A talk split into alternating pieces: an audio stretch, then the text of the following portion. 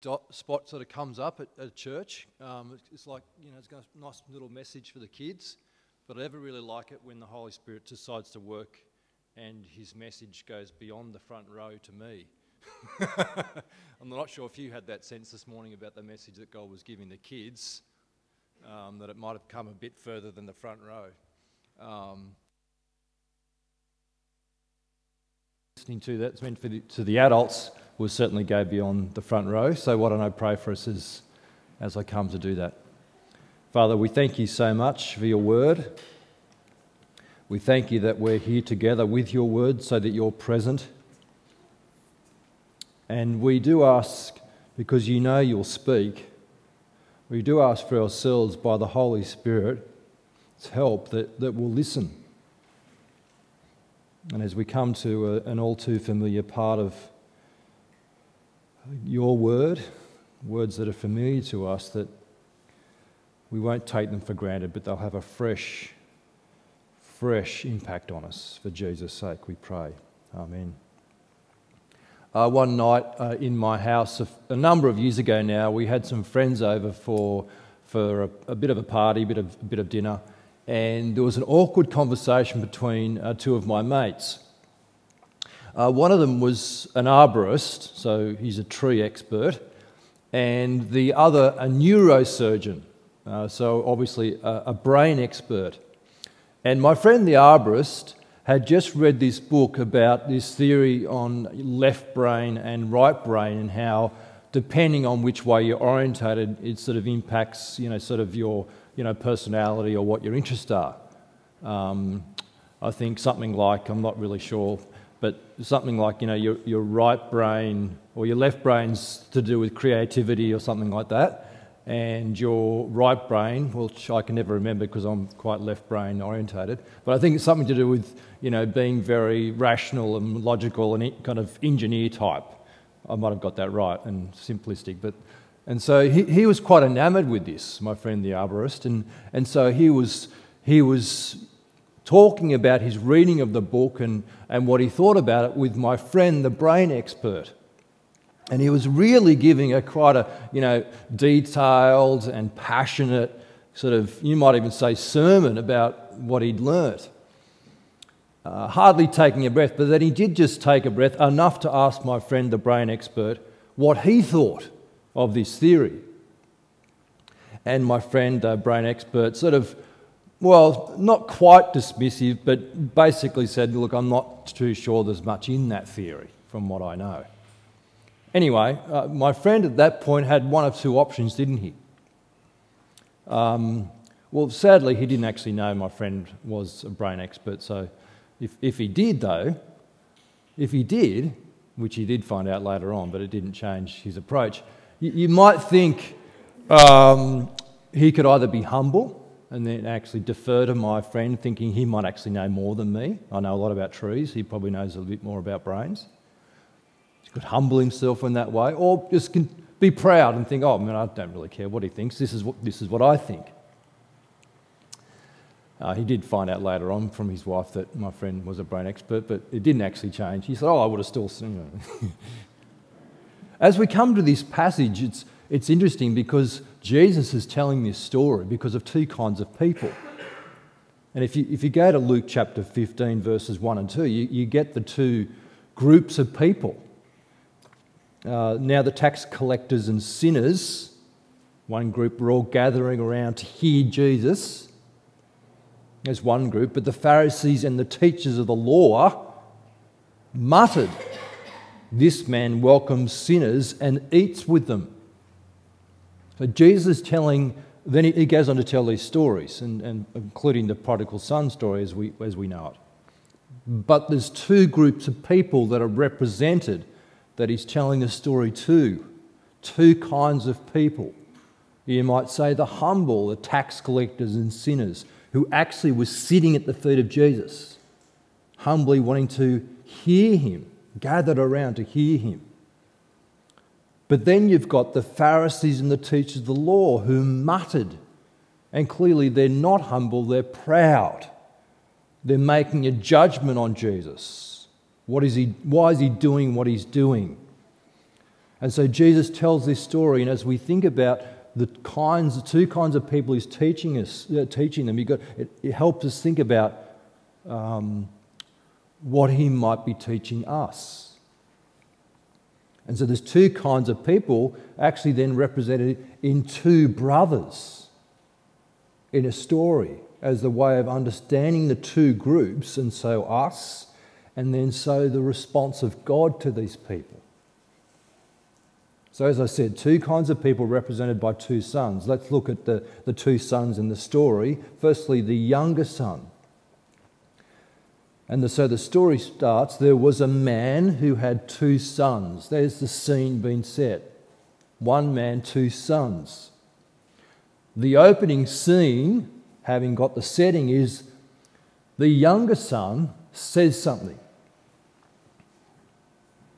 And he says something to his father. And this is what he says Father, give me my share of the estate.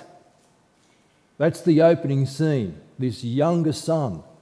You'd have to say very boldly, making a demand of his father. He wants the money he would get when his father is what? Dead. Essentially, he's saying, you know, it's a sort of, sort of some just disrespectful request. It's as if he's saying, I wish you were dead. Clearly, he wanted to live life his way. He didn't want to be under the control of the father anymore, as would have been the case. And you could say, well, he couldn't get rid of the father, although it seems he might be could have he could just be one step away from that. But he could live as though his father is dead. But he needs some fast cash that he knows he can get from the father. It's as though Tim Keller, in his book The Prodigal God, has some great helpful thoughts about this. And he says, it's like his relationship to his father has been a way, a way of enjoying the father's wealth. And now he's had enough. He wants out. Give me what I want. And then you get the father's response, just in the words of the narrator so he divided his property between them. The son goes off to a far country, and of course, parties living life his way, in his time and his place. You can imagine, you know, uh, clothes, fancy cars, movies, women. And of course, the money runs out, but then things go from bad to worse uh, because a famine hits at the same time. Not only are his resources coming to the end, everyone's resources coming to the end. And so he ends up eating with the pigs in the mud. And so here we have a picture of this young man. He's made a break for freedom, self discovery. But he ends up with, well, certainly not freedom. And we'll see, yes, some self discovery. But he's not free, is he? I mean, the picture is that he cannot even choose what he eats. He can't even choose about make choices about the essentials in life. Uh, Skylab astronauts back in the day did an experiment where a man was positioned in a space vehicle, like a capsule, so that he was floating but not moving, if you can picture that. He's lying horizontally, and if he stretched out his arm, he was a metre away from the, the edge of the capsule, the wall. And then he was told to move himself in this experiment to the wall. And so they left him to try and move towards the wall. And of course, he twisted and he rolled and he somersaulted in, you would say, absolute, seemingly absolute freedom. But then when he stopped, he was still one metre from the wall. Being at rest, he was in bondage to his own centre of gravity. He could spin around his centre of gravity, but he could not move it. And in fact, if he was left there, of course, he would have died. And this is the picture of the younger son. This is what he dis- discovered a level of apparent freedom, but really no freedom at all. He became in bondage to his own disobedience and selfishness and sinfulness, didn't he?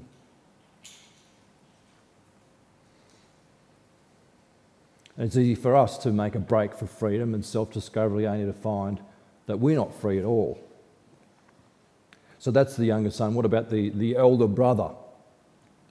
Now, the scene with him featuring starts with him finding out his brother had returned home.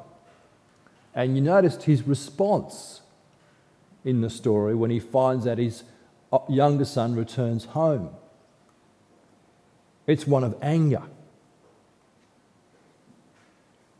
So, although he's been at home with his father, making you think he has a relationship with his father, he doesn't go and ask his father what's going on.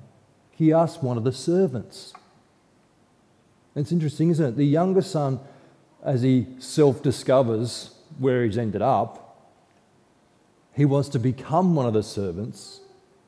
But this older brother, who we learn has everything of the father, it's as if he is one of the servants.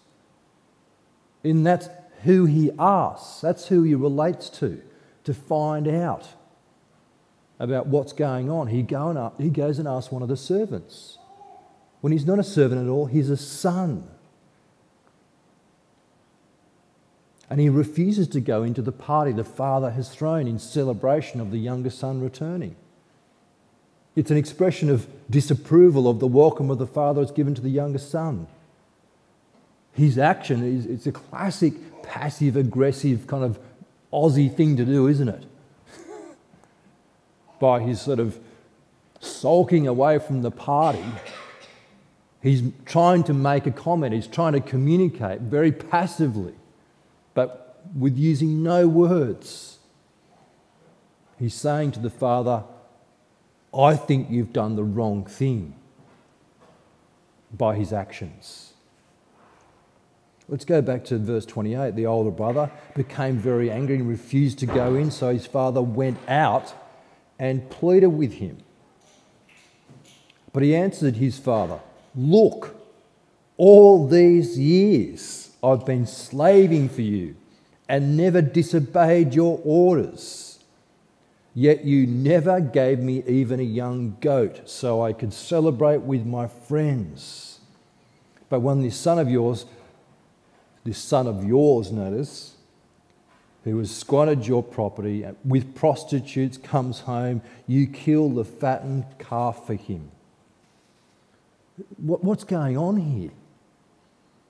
It's like this son, for all the years of apparent perfect obedience, he's been calculating that he's now owed a lot. Where his brother has done nothing to earn anything, he got everything. He's saying, I've never disobeyed. I have rights. I deserve. I deserve. I deserve. How dare you give to the one who's undeserving? He doesn't even look to his father in loving respect. It just says, Look. It's like, Hey, you, what are you doing with my resources, even though they're his? And you'd have to say, if, if the youngest son's rebellion is outside the home, the oldest son's rebellion is inside the family home. It reminds me of the boy who was disobedient, and so his parents sent him to the corner for disobeying, go to the corner, Johnny, and go and sit in the corner. So Johnny responds and goes and sits in the corner and then looks up and says, I might be sitting on the outside, but I'm standing on the inside. It's so easy to display by your actions that you're conforming in obedience, but in actual fact that you're not. The older brother may be at home with the father, but he's still rebelling. He's only compliant as long as the father is doing what he thinks he should. And as soon as he doesn't he, shows his true heart. Jesus is talking about the two brothers as a way of showing the two basic ways people try and find happiness and fulfillment and a way to God the way of self discovery, a break for freedom, or the way of moral conformity. So you could say the, the younger son represents the tax collectors and sinners. They're trying to find their way in life by self discovery. People who are free to pursue their own goals their own way. The older brother represents the Pharisees and teachers of the law. label them the moral conformists. They, they believe they deserve a place in heaven and that God owes them everything because they are moral and even religious. Is Jesus giving us a picture of two kinds of people? And we're meant to read ourselves into the story. Which kind of person are we? Two approaches some moral conformists, some rebellious prodigals. And Tim Keller makes an interesting insight where he says some moral conformists or religious people actually maintain a secret younger brother second life as well.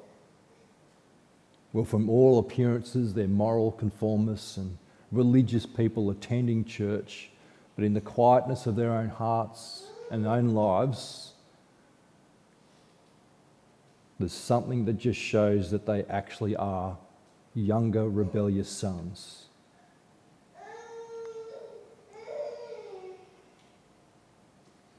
The older brother is as alienated from the father as the younger son was when he was in the, in the mud with pigs.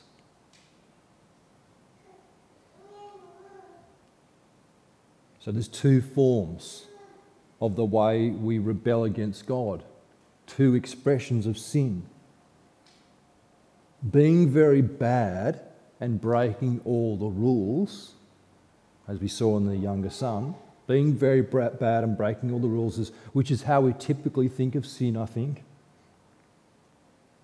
But Jesus is saying that being very good and keeping all the rules and becoming self righteous is also an expression of sin being very good and keeping all the rules and becoming self righteous. Either way, we're trying to be God. God of our own lives by rebelling, God of our own lives by being self righteous. So we don't need God because we're good enough in ourselves. You could say that's the DIY approach to God. But we do have here a picture of of one kind of God a prodigal God, because prodigal means reckless abandonment. And that's what you see in the story about the Father. Let's go back and, and read what we learn about the Father. Verse 20 the older brother became angry. Oh, sorry, I'm at the wrong verse. Maybe I should put my glasses on. Verse, um, verse 20, sorry it is. So he got up and went to his father. But while he was still a long way off, his father saw him and was filled with compassion for him. He ran to his son, threw his arms around him, and kissed him. And the son said to him, Father, I've sinned against heaven and against you, and I'm no longer worthy to be called your son. But the father said to his servants, quick. Bring the best robe and put it on him. Put a ring on his finger and sandals on his feet. Bring the fattened calf and kill it. Let's have a feast and celebrate. For this son of mine was dead and is alive again. He was lost and is found. So they began to celebrate. What's the father's response? You can imagine it. I can imagine myself if my son had done that. You rotten son, get out of my sight. No, that's not the father's response. I love the line, while he was still a long way off. The father is watching and waiting for this rebellious son to come home. And though he can't help himself, because grown men don't run, like, you know, Aussie men don't cry, which of course they do, but this man runs, lifts his clothes and runs to embrace this son. It's as though he's reckless in his abandonment of all the right things to do in his culture to show his true, true response to the son. He has compassion and he hugs him and he kisses him. It's the ultimate expression of full embrace. But it goes further, doesn't it? The son tries to rehearse his speech but can hardly get it out where the father wants to show that his welcome is full blown. I'm not just going to greet you outside of the home, I'm going to welcome you back into the home because you still have the family name. And he has all gets all the things done so he can be absolutely clear that he's welcome back. He kisses him, gives him the best robe, puts a ring on his finger, sandals on his feet, gives him, he, he clothes him like, a, like royalty because he's back in the family of the king. It's the picture we have of the embrace. And of course, then he throws a feast, a party. Jesus is saying the Father is like God. God's love and forgiveness is for every kind of sin and any kind of person. It doesn't matter who you are, who you've become, what you have done. And I don't just mean the murderers, the abusers, the thieves, the drunkards, the adulterers, the gossipers, the sexually immoral, but the religious, the self moral, the self righteous, the moral conformists. There's nothing the Father cannot forgive. There's no sin that His grace cannot cover. There's no need to clean your life up, get your act together, and come to God. Just come to Him. But the father's heart towards the older son as well, isn't it? The older brother became angry and refused to go in, so his father left the party and went out to him and used words with him pleaded with him. And then, verse 31 My son, the father said, You are always with me. And listen to this and everything I have is yours.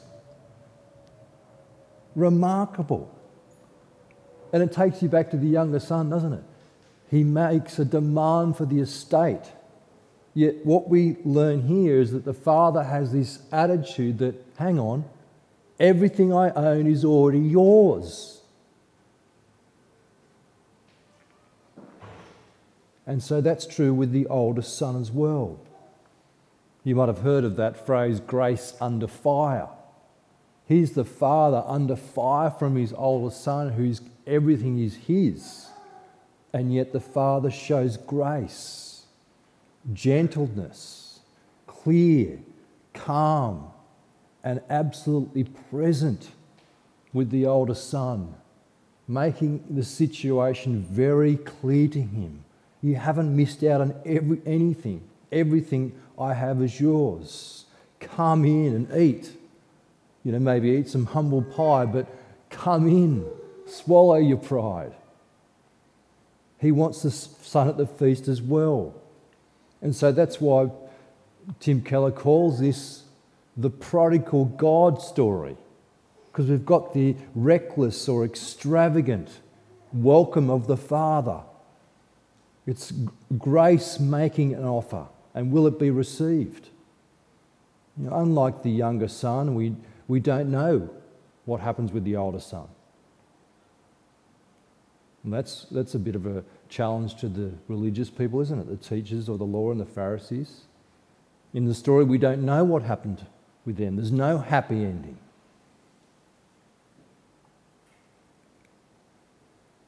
Which remind us, of course, that there's one way to God. Jesus is about to say in a couple of chapters later on the, the humble are in and the proud are out. That is, those who humble themselves will be exalted, those who exalt themselves will be humbled. You might have heard the famous story of a newspaper in the UK asking the question, What's wrong with the world? And how the famous thinker and author of the time, G.K. Chesterton, uh, wrote in response to that question, wrote in a, a, a short letter to the paper. It simply said, Dear Sirs, I am. Sincerely yours, G.K. Chesterton. It's pretty clear what he thinks, isn't it?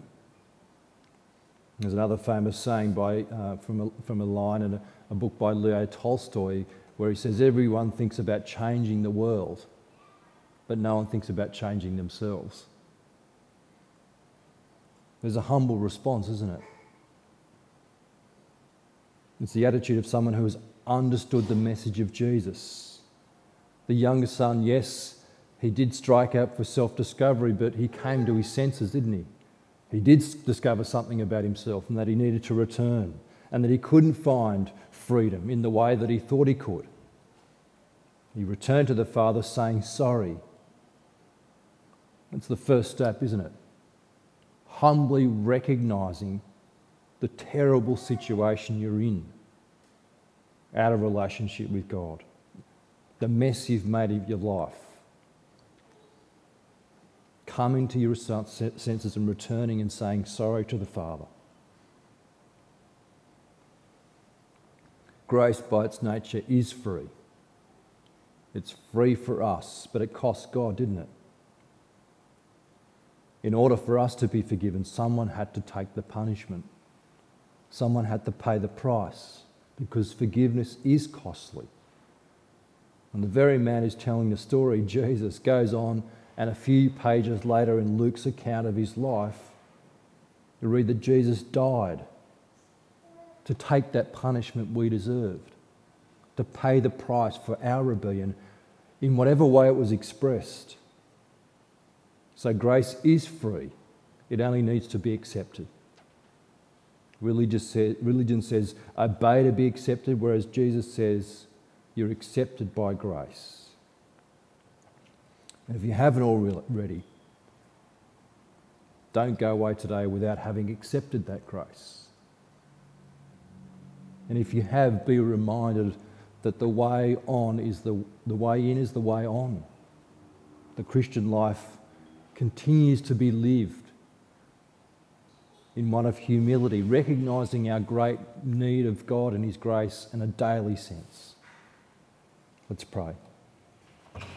Father, we thank you so much for your message to us here. We thank you for what it shows about who you are in the Father and that, how that heart of yours played out so that your Son gave his life in death for us